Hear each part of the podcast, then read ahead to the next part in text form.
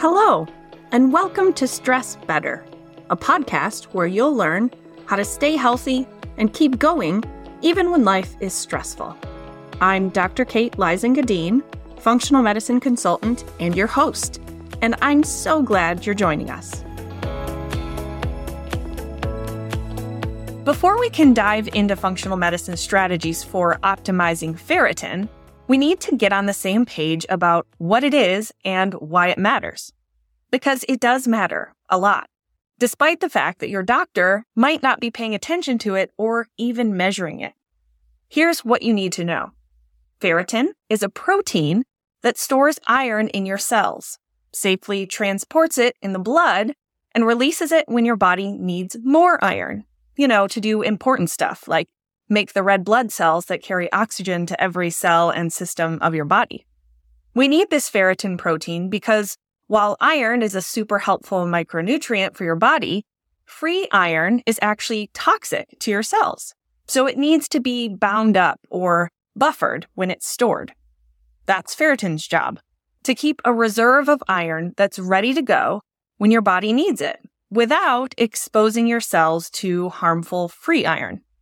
So when we measure your levels of ferritin in the blood plasma, we get a sense for how much of a backup stash of iron your body has at its disposal, as opposed to measuring iron in your blood directly, which is more common than measuring ferritin. Even if your iron blood test comes back within the normal range, it doesn't necessarily mean that you have enough reserve iron stored in ferritin to maintain all of the functions of your body that require it. We call this latent iron depletion, and it can result in a whole host of common symptoms, including hair loss. This is one of the big ones I see in my clients, along with other micronutrient deficiencies or insufficiencies. More on that in a minute. Fatigue, weakness, headaches, and dizziness. If you have chronic fatigue, one of the first things you need to check is ferritin. Anxiety, depression, poor focus, lack of recall, and an overall decrease of brain function. I had one client whose anxiety almost completely resolved once we got her ferritin into the optimal range. The brain and its functions are very sensitive to latent iron depletion. Here's the tricky part. Most of these symptoms overlap with other root causes or are brushed aside as all in your head. And it's not easy to detangle all of these systems. But I'm here to tell you, do not overlook the role of iron reserves if you're struggling with fatigue, mood issues, or hair loss. You might be thinking, okay, Dr. Kate, I have those symptoms, but my doctor says my ferritin is normal. Well, normal is not the same as optimal.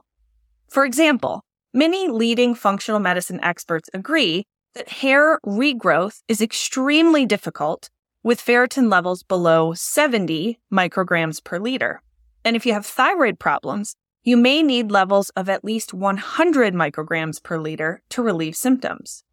But most conventional testing standards consider levels as low as 11 micrograms per liter to be normal. Sure, you can survive on lower levels, and maybe you won't even see symptoms for a while.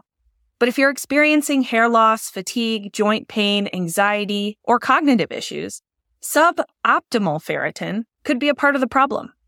For your reference, I like to see optimized ferritin levels of 70 to 300 micrograms per liter for males and 70 to 150 for females, unless they have thyroid disease, in which case that bottom number bumps up to a minimum of 100 micrograms per liter.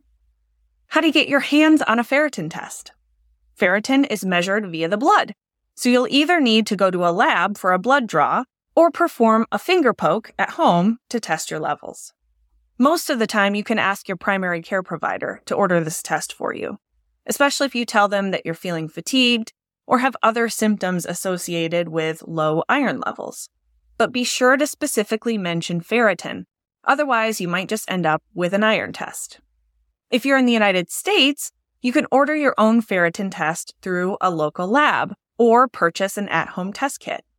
I'll put more details about approved lab kits and self order testing resources in my free ferritin boosting checklist. You can sign up for your copy at the link in the show notes. All right, now you know what ferritin is, why it's important, and the types of symptoms it can cause if it's suboptimal. You also know what range you're looking for and how to get your ferritin tested. Next, we can talk about how to raise your ferritin levels to help you get relief from your symptoms and make sure your body is functioning optimally. The first thing we need to consider when ferritin is low is iron loss.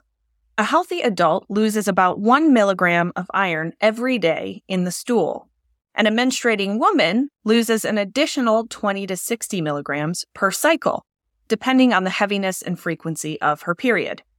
Iron loss can be accelerated by athletic training like running and even, get this, bongo or conga drumming. Yeah, it's a thing. And it makes sense because anything that causes injury to your blood cells can eventually cause iron loss. Low ferritin can also be a result of past blood loss. For instance, pregnancy and childbirth, surgery, or other physical trauma. It can be difficult to catch up your iron reserves after these types of events, leaving you with low ferritin. That said, a certain amount of iron loss is unavoidable, which means that your body has a constant need to replenish this essential micronutrient. Unfortunately, consuming, absorbing, and utilizing enough iron isn't always easy. There are two main forms of dietary iron heme iron and non heme iron. Animal based foods like meat, shellfish, and eggs have both heme iron and non heme iron. Plants only have non heme iron. When it comes to absorption, heme iron is absorbed at higher rates, about 15 to 35%, whereas non heme iron lands somewhere in the 2 to 20% absorption rate, unless combined with vitamin C, which can slightly improve its absorption. This is why folks who eat a plant based diet need to be especially diligent about monitoring their ferritin levels. Also, because overall absorption rates of iron are low, it's really, really hard to correct a deficiency of iron or ferritin using dietary sources alone. And if you happen to have heavy periods, gut issues that decrease absorption, or an obsession with playing the congas, your food might not even be enough to prevent you from becoming deficient in the first place. Speaking of absorption issues, there are a plethora of super common factors that can make absorbing iron even more difficult than it already is. This is where I see most folks get stuck. They're trying to eat more dietary iron or are even supplementing with a heavy duty dose, but they just can't seem to get their levels up. I hinted at this a moment ago, but there are several gut health related reasons why you might be struggling to get your ferritin optimized. Atrophic gastritis is a condition where the cells that line the stomach morph into cells that more closely resemble intestinal cells, which means they lose their ability to secrete gastric acid. Without it, absorption of iron and other micronutrients is significantly reduced.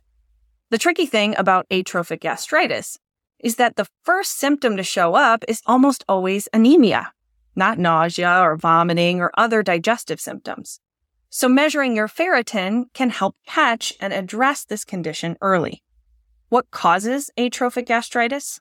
A Helicobacter pylori infection is the most common culprit, and approximately 60% of the world's population is infected with this common bacterium. H. pylori can also cause ulcers in the stomach, or even lead to stomach cancer in a small percentage of people. If you're struggling to absorb iron, and suspect gut issues, a comprehensive stool analysis can help rule out H. pylori and other microbial causes. I'll include a link to my favorite comprehensive test for checking H. pylori in the free ferritin boosting checklist for you. Celiac disease can also decrease the absorption of micronutrients, including iron. If you're sensitive to gluten, have certain genetic markers, or have other nutrient deficiencies, Avoiding gluten in your diet can help decrease your overall gut inflammation and improve iron absorption. Common medications can also decrease your gut's ability to absorb iron. Antacids, like Tums, Rolaids, milk of magnesia, Tagamet, Pepcid, and Zantac all deplete iron, as do certain antibiotics. Nonsteroidal anti inflammatory drugs like ibuprofen and naproxen, as well as aspirin, can also cause iron depletion because they irritate the gastric lining, causing slight, slow bleeding over time. If you use any of these medications regularly, it's time to check your ferritin. So, what are some functional medicine strategies to not just minimize potential ferritin pitfalls, but actively improve your levels? As I mentioned before, increasing your iron intake is step one.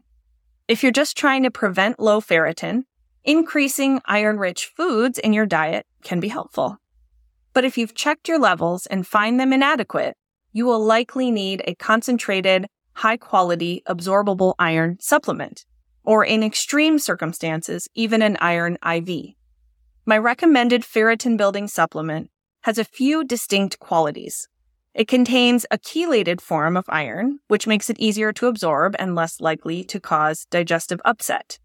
It also contains several cofactors, specifically other micronutrients that are required for proper utilization of iron by the body, like methylated B vitamins. In addition to these micronutrients, Taking vitamin C with your iron helps increase its absorption. Every little bit helps. Remember how I said that antacids decrease iron absorption? That's because an acidic environment is best for absorbing iron, as well as other micronutrients like calcium. If you have digestive symptoms like bloating, heartburn, gas, indigestion, or abdominal discomfort, you may have hypochlorhydria or low stomach acid. In this case, it can be useful to take a supplement with digestive enzymes and betaine HCl to create an ideal gastric environment for absorbing iron. Another strategy that I find helpful for raising ferritin is to support specific strains of bacteria in the gut. I think of these friendly bugs like micronutrient doormen because they help ease iron's entry through the intestinal wall. One of the specific strains that's been found to boost ferritin is Lactobacillus plantarum. One study found that a probiotic containing this strain increased iron absorption by 50%. You'll find links to all of these suggested supplements for boosting ferritin in the free ferritin boosting checklist. You can sign up to get your copy at the link in the show notes. Thanks for joining me for today's episode. Don't forget to check the show notes for more science based, actionable, functional medicine well being resources. And stay tuned for more stress better strategies right here, coming soon. Bye.